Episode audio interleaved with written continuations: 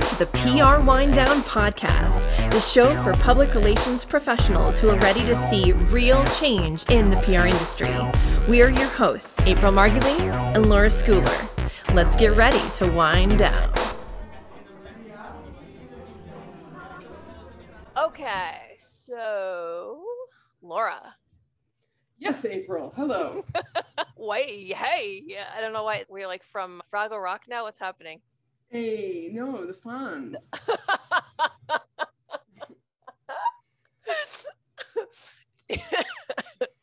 that makes a lot more sense. Do you want to start with the what not to do from PR pros who know? Yes. What not to do when your client is working with two agencies at once. Well, that's a good one because this does happen, It does happen. which is always shocking. But there's a couple of different permutations of this. Or the spirit behind this question was what if they're working with, you know, two PR agencies in the US? So it's sort of two different answers depending on whether they alert you to this or not, right? So sometimes there's another agency that's doing celebrity PR because you don't do that. You do corporate PR, Right. or they're doing PR, but it's also influencer relations. And large companies always, almost always have more than one PR firm. But Almost usually, always. like For when I was at PwC, I oversaw five PR firms, but one was doing banking and one was doing real estate and one was doing insurance and, you know, whatever. So Right. I was very specific their charge, and it was because they were experts in those verticals. Yes. So it was And up to me to manage it so that all hell didn't break loose. It was like keeping everything going so that all of a sudden it wasn't, you know, like a big explosion. But I do think what we're talking about here are smaller, maybe startups or smaller companies or mid-sized companies. And one PR firm gets hired sometimes without knowing that another PR firm even exists in the mix, right? Right. So there, wow, there's so many angles to this. So first of all, I would say it's pretty well known that when this happens, not always, but not infrequently, there's a vibe for the client.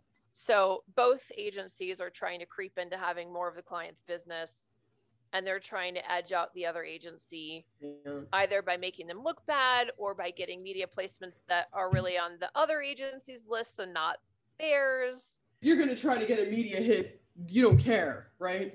And that's usually what happens and so it ends up being a dogfight so in terms of the what not to do i would say if you're new to this don't assume if the other agency is looking really friendly and nice and that they want to help you and like let me just well we'll be happy to help and pitch that over here that isn't what it looks like so don't accept that at face value That's not being helpful, you're saying? That's being sneaky? It might be.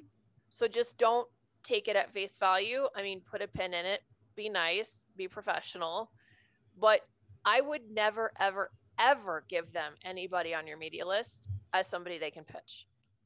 I would Right. never let them creep into your territory of what you're pitching to help you pitch because that might get you fired as an agency, as the agency, right? And it might get the other agency your a leg up. business. Yeah. I think that everybody should work together in peace and harmony, and I don't understand why it can't be shared. I mean, that is ideal. So I'm going back to my big company example, so it's not exactly the same. But I did have PR firms who were totally working in a different area give me ideas for a different area that they knew I also covered. And I would say to my other PR firm, like, hey, have you ever thought of going to such and such at the so and so media? But it was because, well, first of all, they were just really diehard PR people. They had this great idea and they couldn't help but share it with me, which is very nice. But they also sort of came off like the more senior adult firm in the room and it stuck in my head. It did. And it was an amazing hit. We got it in the New York Times that I, I didn't know. It was very specific to a specific industry that I was not well versed in as I oversaw, you know, 16 different industries or whatever. Mhm. And we got a major story in the New York Times. And then we did it again. But the PR firm who was covering that area for me, that wasn't their idea. It was a different PR firm. So yeah, I would say the other thing to not do if you're an agency owner or a freelancer is don't leave that out of your contract. So make sure it's explicit in your contract that you're the agency of record and that they can't just hire another freelancer or another helper or whatever without Mhm.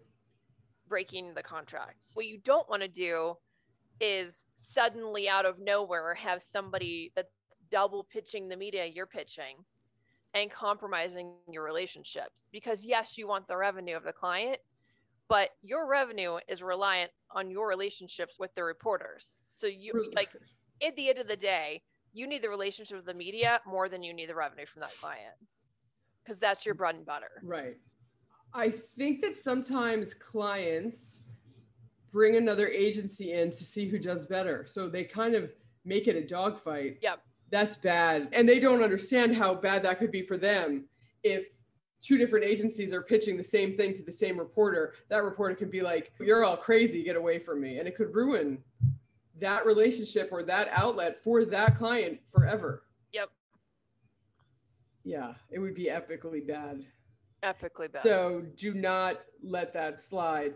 Now, like you said, if it's a really small or startup company, they shouldn't have two agencies at all, unless it's a totally different thing. Unless it's a they're going public and they have an IR agency or they have an ad agency, but not another. PR agency. If it's a bigger company, it makes sense because one might be a crisis communications, corporate communications firm, and the other one is totally like product pitching, you know, consumer. And, and really rarely will the two meet. The only thing that they have to be on the same page on is if it's a publicly traded company, like when they can't speak to the media and things like that. Uh, maybe with trade media too, they'd have to communicate. Right. So what happens if you're the agency that gets a project from a client that has an existing agency?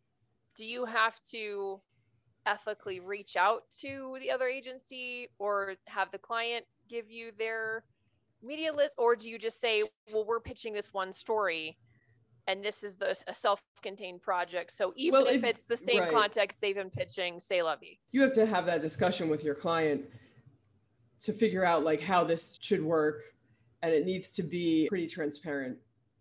And it may be they just can't do it because they need help. Maybe you're in a specific geographic market that they're not in, that, you know, like you're literally sitting there to do an event or something like that. But still, yes, you would need to talk to the PR firms because you don't know if they're already pitching another story with the same media, right? So you need to know these things. Mm-hmm. So I guess the big what not to do is don't put your head in the sand and just Yes. pretend like you're in a vacuum. You really do have to have a lot of conversations with your clients and whatever other agency there is. Keep your eyes open. Right. and make dang sure that if you get a media hit that it was somebody you pitched you don't want to email that hit over the client and assume that you got it from all the copious amounts of outreach you did only for them to say oh well that was from My The other agency. Yeah, I've seen that happen. because that is embarrassing if there's two agencies involved boy you have to know who on your team placed it and have the threat of that Right. that Right. But the thing is, if you don't know that there's another firm in the mix, which sometimes happens, then you would assume, well, how else did it happen? It must well, no, be. uh, we had it happen once Yeah. where there was a reporter that covered a story who our team had been literally talking to about that client and it popped up and then the client said oh our other agency placed that and we went what And that's how you found out that there was another agency. and that we were double pitching a reporter See, that because that's we my had we had no reason to think it wasn't us because we had also emailed the reporter about that client it was a consumer pitch so it didn't really oh, require Oh, so a lot of like you know back See? and forth it was like and so that's how you found out that the client had another agency. See, well, that's an example of what I was saying of like, like, the client was like testing to see what agency was better. What a waste of money. it's like wait hold the phone what what come again what did you say Right. That's crazy. So what a waste of money though. So that client is probably spending tw- double when if you want to spend double, give that whole thing to one agency and you're going to get like exponential work. Yeah, see, that's what companies and people don't understand. he said oh they're doing more like celebrity stuff and i said Well, not in this case they weren't, right? are they also pitching the media because then we can't do that so Wow. yeah Wow. Well, It was shocking. that is shocking. I I'm mean, it's- shocked. It's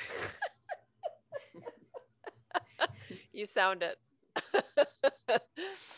oh goodness. All right. Uh, So shall we move on to our anonymous PR horror story of the day? Yes. Okay.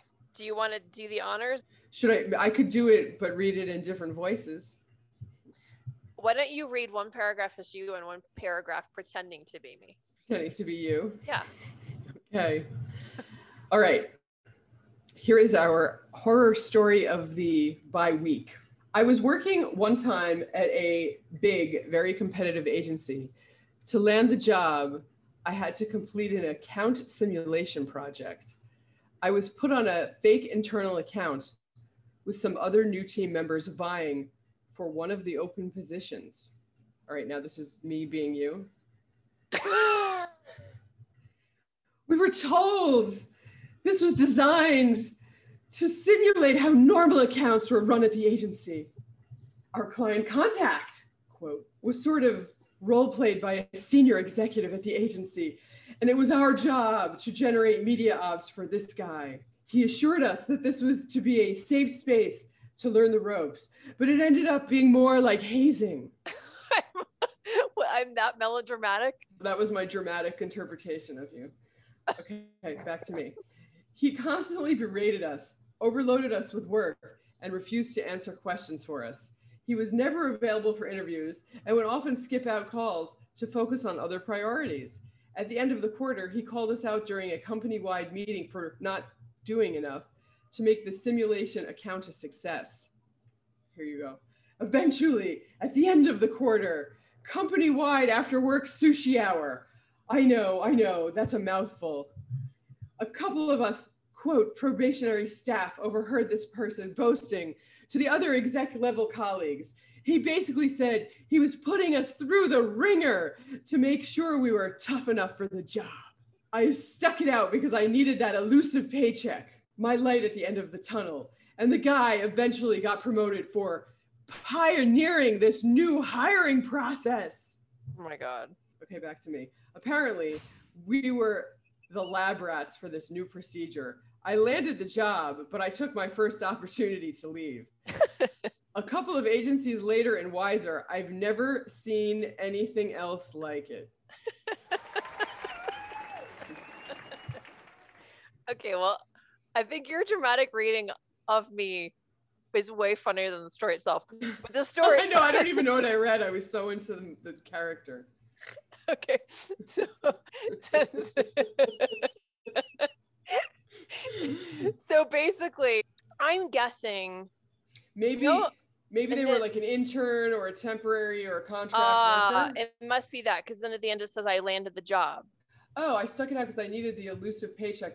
Maybe they were an intern or something trying to now get like a full time job or something. That's what it sounds like. Or or or a promotion or something. right, because this this isn't probably even legal. And I let me, if anybody, if this was a job interview like that, you weren't actually getting paid for any of it, Run. run away. Do not do this. Okay.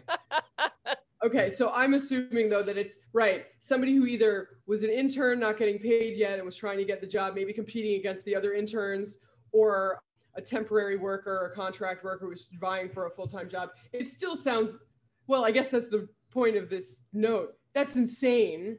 Yeah. That's almost like the, the. Hunger Games or something, you know? I mean, it's also and why don't you such- put people on a real job? Like they're spending all this time on something that's not even real? that's what small accounts are for. Like this is like or young- do a pro bono thing or do something for the agency you know like internal pr for the Right. agency right. so like at least there's something coming out of it other than like oh this one's better than that one sounds like the engineering of a madman wow it's crazy. yes but again i will say it twice so nobody missed it if this is an interview process run do not do it Agreed. you spend your time way better somewhere else Yeah. Wow, that's that's bananas. god He got promoted? Ugh.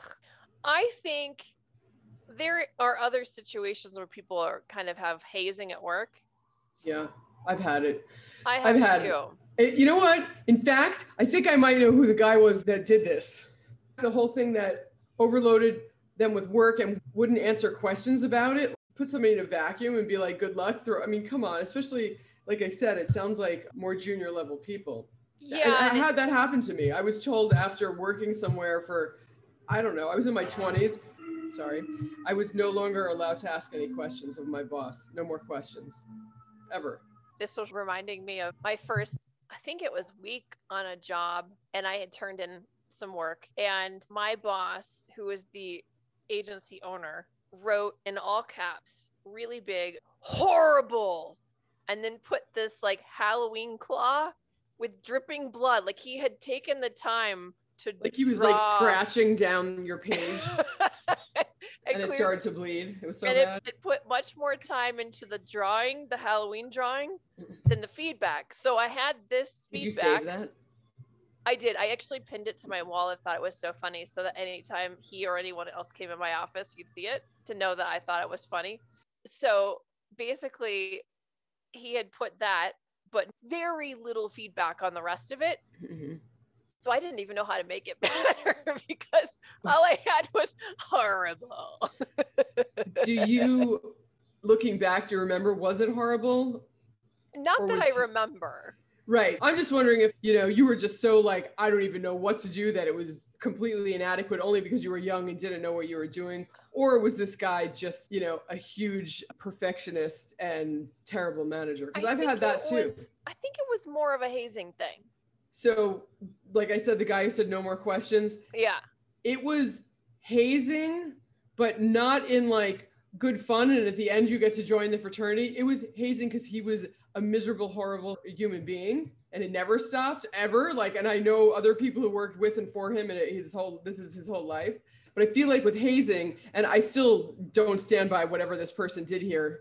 No. A because, like I said, it's like the Hunger Games, and B, what a waste of time to do a simulated, like do actual work. If you're making people work, like make it count towards something. So those Right. are the two reasons this is crazy. Right. But it does remind me of, you know, experiences I went through where it was hazing, but at least at the end of this crazy story that this person wrote in, they like got a job. In my case, it was just chronic. Weep. I feel bad for young kids, the kids in PR. How much longer do you think this is going to go on, though? I feel like millennials and then all the generations behind them, they're not going to put up with this. No, I don't know. My generation was like, oh God, here we go again. I just got to, you know, go in and take it or whatever. Right. I mean, so where a lot of people complain that like millennials and Gen Y and Z or whatever, you know, aren't tough enough and whatever, I kind of have to hand it to them that they were just, for whatever reason it is, they're just like, what? Just no. So good for them. They're ahead of the game in some areas. In some areas, I you know want to I want to sit them down and tell them like the world doesn't revolve around them. But in this regard, I wish that I didn't get treated like so badly, you know. And if they're going to flip it around, then good for them. Right.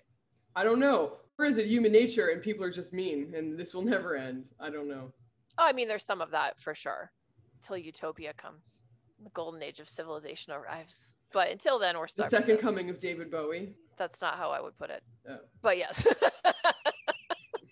That's how I would put it. You, there's all these like memes and stuff. It's like the lines going up like the improvement of society, and then it's like David Bowie dies, and then it's like,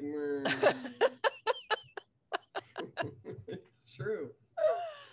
That's funny. All right, well, I'm sorry that whoever wrote this had to go through this, but it seems like this person, better or worse, like came out on top of this Yeah. nonsense. Hopefully, they learned something from the simulated reality. Right. And let me tell you to the people who didn't get the job or don't come out on the top of these kinds of things, things will work out if you're like a decent human being and you will learn from this and you'll have the, a story to tell later and things will be better and different and you just you know there's a hundred different job things that will happen to you so don't get too bogged down in one person's insanity Right. So, Laura, do you want to be our guest of the day? yes i've been waiting for a year for you to ask me oh, that sounds so sad. But I could totally make you the guest of the day. Okay, I'll let you ask me one to three questions. Wait, well, let me first ask you this: Is there like a topic within PR that you're most passionate about? You know what I'm going to say. All the different facets of PR come into play to make, especially if you're talking about agency, an agency work and for clients to be successful. If you're just good at writing, that's not enough. If you're just good at new business pitching, that's not enough. If you're just good at media pitching, that's not enough. If you're just good at client relations, that's not enough. If you're just good at mentoring young staff, that's not enough. You have to be able to do all of those. And you have to be like a person who can jump from topic to topic to client to client to idea to idea. Da, da, da, da, Da, da, da, and you have to have above average level of ability in everything to be successful. If you're somebody who's like delving into doing it all, right, being a senior level person at an agency. That's not a specialist. Right. I was going to yeah. say, if you're a specialist, that's a different story. Right. So, what are the pros and cons of being in house versus at an agency? Okay, so I can answer that. In house, especially if you're at a big company, you're one of very few people who do PR or marketing and most people don't get it and most of the people you're dealing with who are senior level executives kind of think your job is easy and dumb. So you don't get a lot of respect and you also don't have much of a community to learn new things from or vent to etc now that has changed in recent years with all of the PR groups on like Facebook and LinkedIn and Twitter, etc. So I feel like now there's a lot more access to be able to commiserate with people who do PR if you're in house. And the other thing about being in house is you get so sucked into the like black hole of whatever it is that your company does or that you're required to do that it's very hard to like look outside, peek your head out and look around and see what else is going on in the industry and your agency, if you're a big company with a nine to five, they're doing all of that for you. So you don't have to. So you're not really forced to do that very much.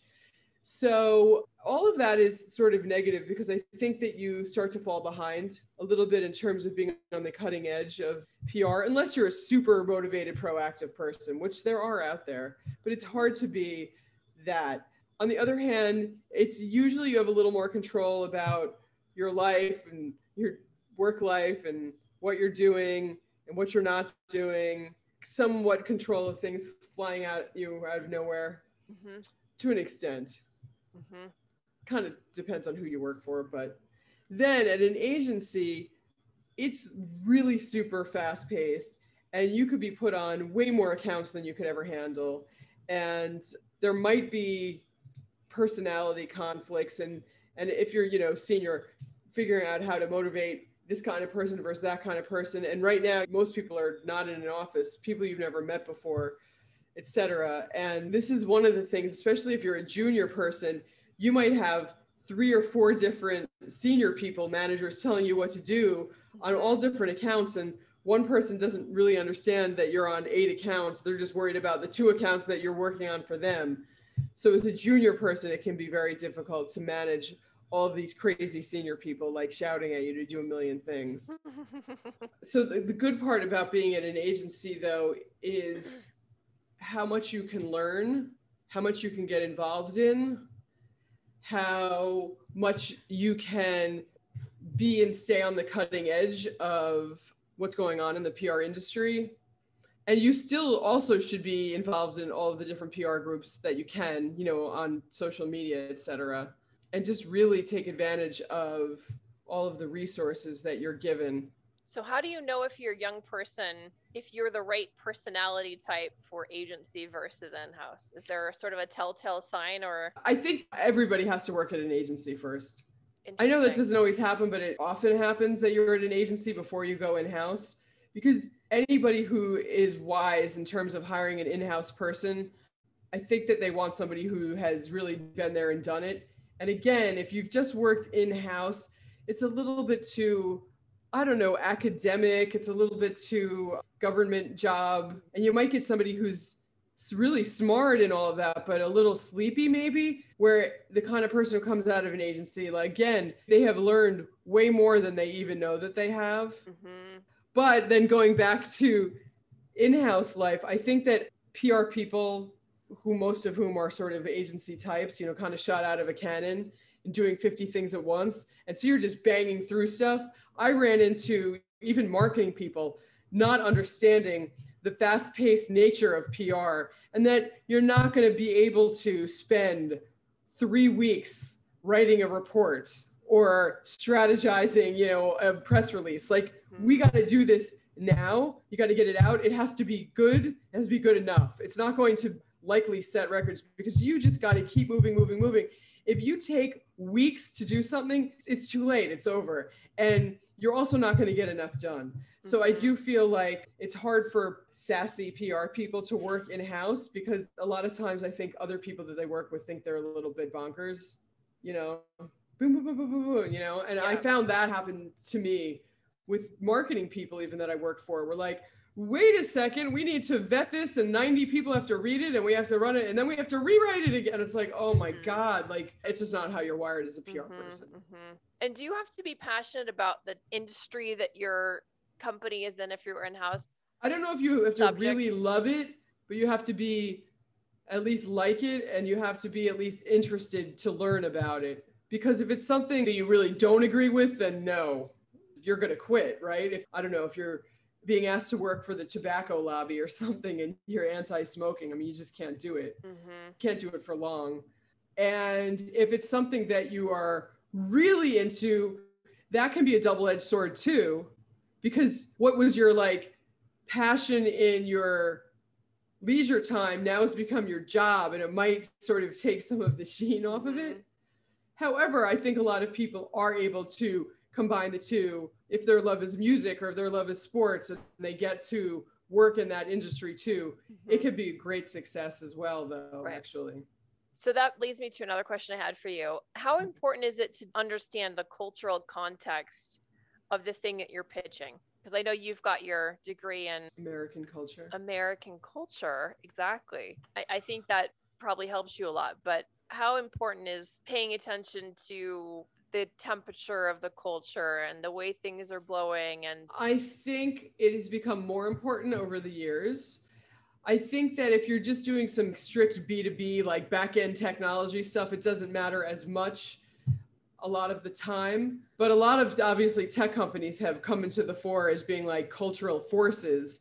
It just depends sort of what you're pitching and what kind of company and where in the ladder of importance you're at However, I feel like there are a lot of ideas that come from keeping your pulse on what's going on in the culture, in the news, that might come into play that you suddenly might say, oh, and it helps you connect two things that you would have never connected otherwise. Mm-hmm. And you might think you're driving or you're sleeping or whatever, and you wake up, oh my God, wouldn't that be interesting to try to pitch my client based on this idea? So I think that's the most important reason to keep on top of the pulse of what's going on in the culture. It gives you more ideas. And you can speak to clients way more intelligently because even if it's ideas that like they end up not using, you sound like a more informed, intelligent person. Mm-hmm.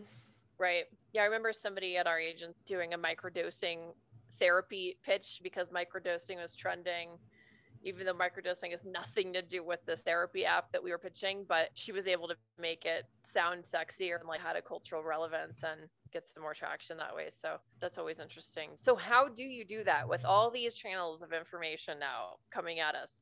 How in the world do you stay on top of the news and what's happening in culture and do your job? You sign up for newsletters that have to do with the industries that you're serving and other news things and New York Times alerts going on. And you have Google alerts too for certain keywords. So you're always looking at newsletters, you're always looking at news alerts. You're oh I mean you're always doing it. And if you don't, can't be a PR person, right? If you're not like doing that all the time.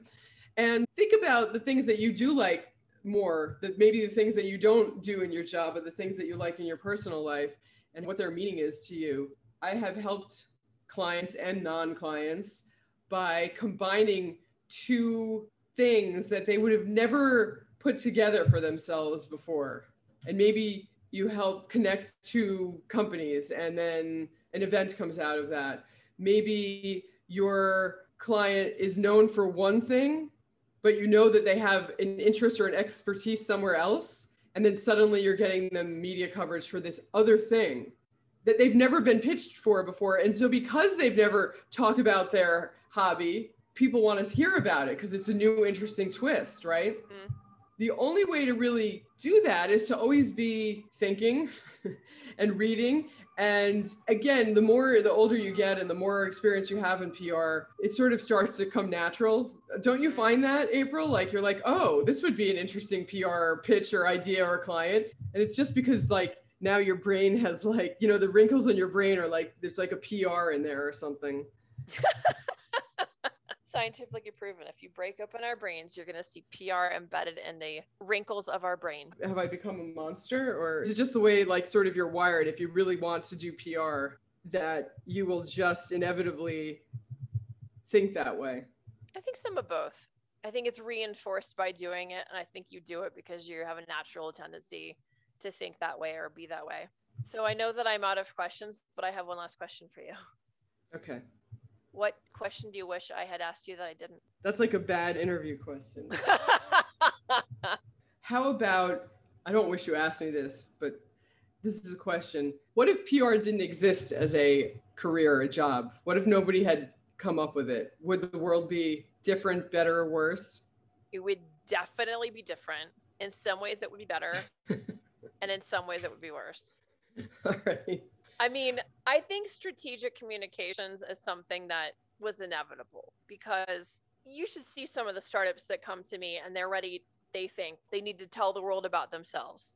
And they're like, great, put me out there. I have this great idea and this great product, and I need somebody to help me get it out there. If they didn't have somebody that could do that, most of the ideas that are great ideas would go nowhere right? Mm-hmm. So in that way it'd be worse because there'd be nobody that can help them frame what they're doing in a way that makes sense and how is it different from what's out there and how is it going to serve your key audiences and who are your key audiences? I mean, there are all these things that they need assistance with. They're an engineer or they're a facilities yeah. manager, an accountant, or a lawyer, or a, a an, an right. IT guy, or a rock star, an athlete. Like, there's no way that they can right. be expected to do that. So I don't think to that point PR is ever going away because I just think there's always going to be need for people to get help communicating what they're doing with the world.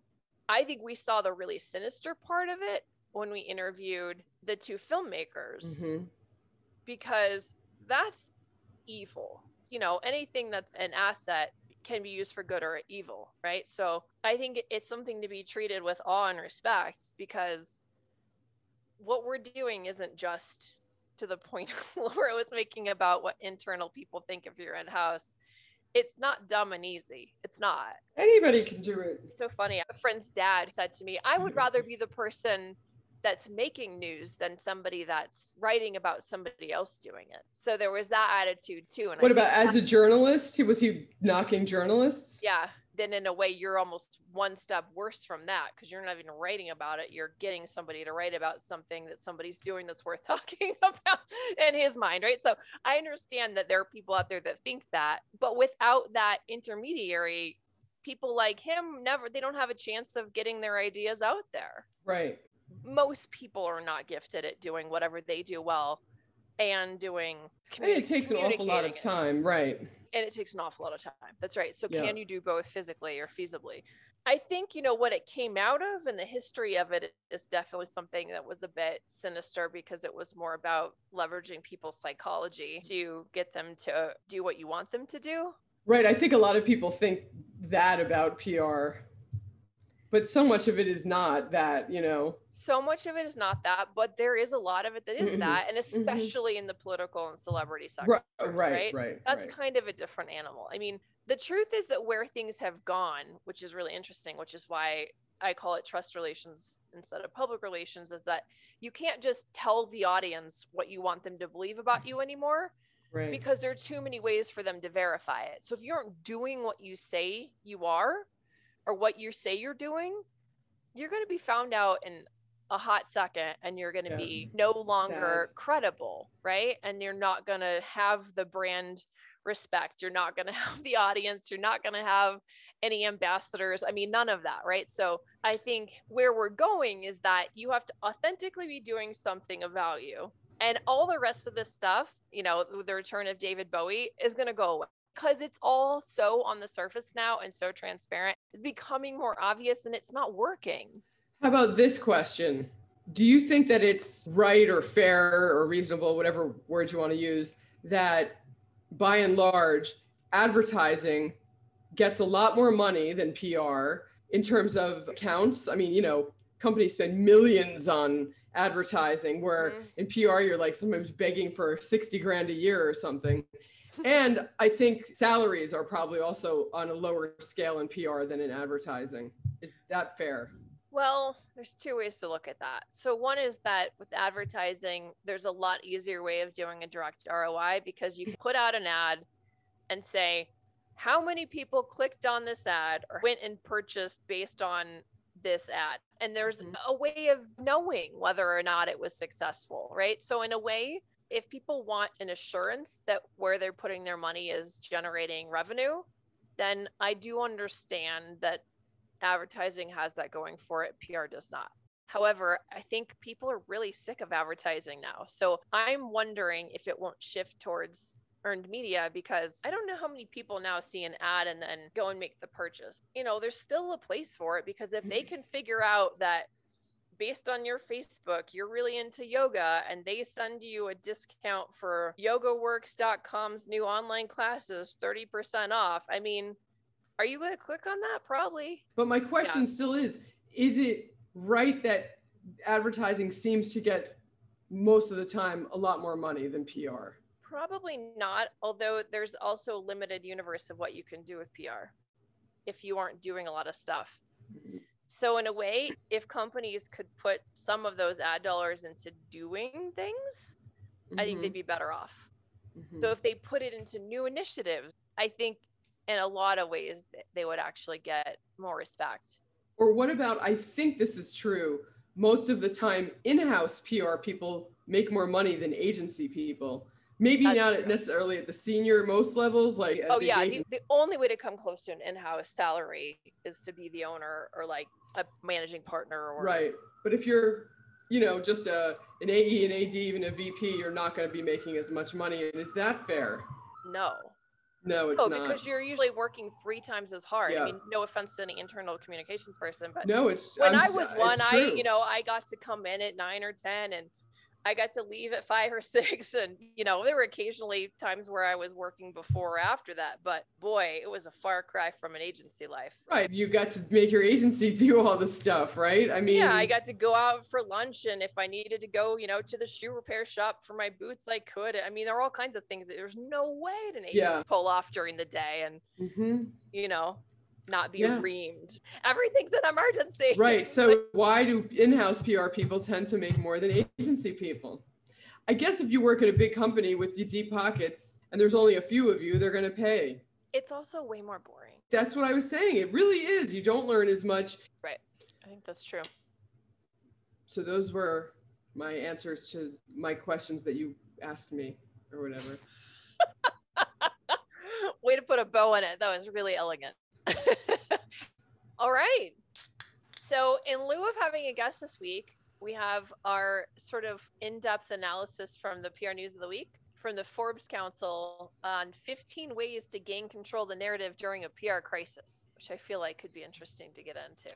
So, we have, first of all, acknowledge the issue in a timely manner, don't jump to denial, stay calm and gather your crisis team, focus on positive earned and owned media, listen to and understand people's concerns, appoint a dedicated spokesperson, showcase company beliefs and values while in the spotlight, have a clear message and confidence in your position, hold back your initial emotional response. That's a good one. Specify fall sales grace. No, specify fail safes. no. All right, hold on. Let me say that again. Fall sales. She's like, there's a sale like, at Sears. I'm gonna go get like, a new outfit. It's like that makes no sense. Okay. So specify fail safes being put into place and ask for grace. This is from me. Get to the bottom. This is the best one. No, it's not, but it's it's in there. Get to the bottom of what happened deliver an official statement via social media, provide a short and simple statement of the truth, gather the necessary details and react swiftly, and cement the internal narrative first, which is I should mention from our partner Chris Tompkins at the Go Agency, who was a guest on our show at one point. So those are the 15 ways. 15 ways to gain control of the narrative during a PR crisis. And this was so it's 15 different people who are council members, these each of those things that you just named. Yep. So what I learned, and let me see, I like don't jump to denial. I did too. Stay calm and gather your crisis team. Now, I like the first three, acknowledge the issue in a timely manner. I feel like those three are actually kind of one. I say this from my experience at PwC. We figured out, and this is what any company should do, what are the thing or things that could go wrong at your company? Mm-hmm. Have a team that, with their home cell phone numbers, et cetera, and with a person appointed to reach out to all of those people, no matter what time of day or night it is, Sunday at, you know, four in the morning, et cetera and have a statement already ready to go that just has to be edited per whatever the specific issue is. Because again, you probably only have a handful of issues that negatively come your way. Mm-hmm. And make sure you get that statement up on Twitter and immediately within 30 minutes if possible. Mm-hmm. So acknowledge it in a timely manner, yes. Mm-hmm. Don't jump to denial, no, but have like a basic statement. Mm-hmm. And stay calm and gather your crisis team, but you have to have that team kind of at the ready before the crisis hits. So yes. I like those three as one, two, three. Mm-hmm. Now all the others are good too, but that's just those just jumped out at me. Yeah. Let's see. So focus on positive earned and owned media. I don't get well, so, as much. Listen, there's a lot of ways you might find out about the crisis through a reporter. You might get a call, and whenever you clients are like, ooh, you know, usually we'll go to the client, and the client will be like, ooh, great news, guys. The New York Times just called me. 60 Minutes just called me. And as a PR person, you're like, oh boy. They're just calling you out of the blue to chat, probably means they know something that you don't want to talk about. So in that case, you're dealing with quote earned media, right? He's basically saying in general, if you have good earned media already, then if there's a social media firestorm, you'll weather it better because the social media stories don't last long on search, but the earned media does. So Right. if you have a lot of great press, you can weather a crisis better. That's interesting. I like that. I do too. Listen to and understand people's concerns. Yeah, don't just step on people's comments. I mean, we've seen it backfire a thousand times in the past like year or Mhm. two. Right. That's a good one. Um, things might have used to work that way back in the day, but and I'm talking like the 60s.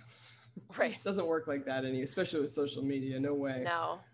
I like appoint a dedicated spokesperson. Again, ideally this should be done in advance. Yeah, You you'd should- have that ahead of time. this time. should be in your crisis preparedness plan Right. as should your crisis team that should be something you did well before Right. anything happened You and have a backup person in case your spokesperson is the center of the issue. right um then showcase company beliefs and values while in the spotlight they're relying on the saying you know all publicity is good publicity even if it's and he says this is true to some degree because the number one killer of business in my opinion is obscurity Mhm. It's an opportunity in a way, values basically. Yeah. So that's interesting.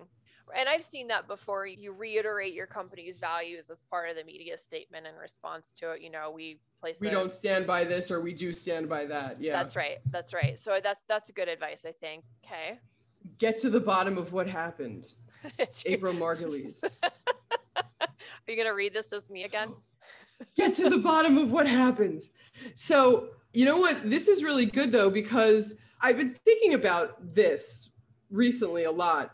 When I see how stories unfold on social media and where you started is not where you ended up. Yeah. And also just in life. Don't assume that the information that you've gotten in the first five minutes is the whole story. It's so not Right. you really need to do a lot of due diligence and research and find out what this person is saying, what happened, who lied, who didn't, whatever, whatever the issue is. You know, Mhm. this stuff always continues to unfold. It makes it a little bit difficult to have a statement come out within 30 minutes because you can't possibly know everything that went on. But that's why you have to have a caring statement that comes out that probably says, and we are delving into the details and we will, you know, provide an update shortly. Right. Because you'll almost always be shocked Right. by the goings on behind this crisis situation has stuff you could never have imagined. You really have to dig deep and you might have to have lawyers, you know, depending on how big and how serious and et cetera it is. Yeah. So I just said, even if the truth is ugly, figure out how much of the crisis can be found through publicly available information, which is very important because as a former reporter, I know that there are places where you can get information. There's no point in denying, right? Because that's already publicly available information. And then I said, determine if anyone is still at risk of being injured or endangered. If so, disclose this to the public as soon as possible. Then determine what steps can be taken. So put those basic facts and your goodwill efforts into a public facing statement. So basically, what I'm really saying is that you need to figure out how this thing happens so you can correct it earnestly and not just say something nice. Because if something really went wrong, you need to know. You need to correct if it was a bad billing practice, if it was a, a coding error, if it was a, there are all kinds of things that could be. You need to know what they are. But the main thing is that if you're in a situation where the greater good of all is at risk because there's um, a health risk to people or a data breach or there's some other issue, you know, that's the kind of thing that you need to let them know as soon as possible as much as you can and that you're looking into how that could have happened and making sure it never happens again kind of thing. Yeah. so i don't know that that's rocket science but it's but it's my advice. And then cement the internal narrative first. So get the main decision makers together to formulate how the company and the staffers will be responding to the crisis. Once that's been decided on gather all staff together and ensure that they're well versed in how to respond to any questions relating to the issue. Yeah, I mean, it goes back to what I was saying that you need to know what your likely hot button issues are, where your vulnerabilities are, and come up with a statement ahead of time. And that will have cemented your internal narrative to a degree, right? As much as you Yep. can without something having happened. So that when something does happen, you're already, you know, three quarters of the way down the road. And then you got to make sure that everybody's on the same page. right those are the tips Interesting. Well, those are good tips. Thank you. I mean, thank the Forbes Council. Thank you, Forbes Council. okay, perfect. Awesome. So thank you so much for tuning in for the PR Wine Down podcast. And thank you to me and April for a very interesting impromptu interview. That was actually really fun. Remember to submit your own agency stories and questions and to share our show with your friends and colleagues. If you subscribe and leave us a rating, it'll help us reach new listeners like you. And if you have an anonymous PR horror story of your own, send it our way at the contact email below the episode notes. We can't wait to wind down with you again next time.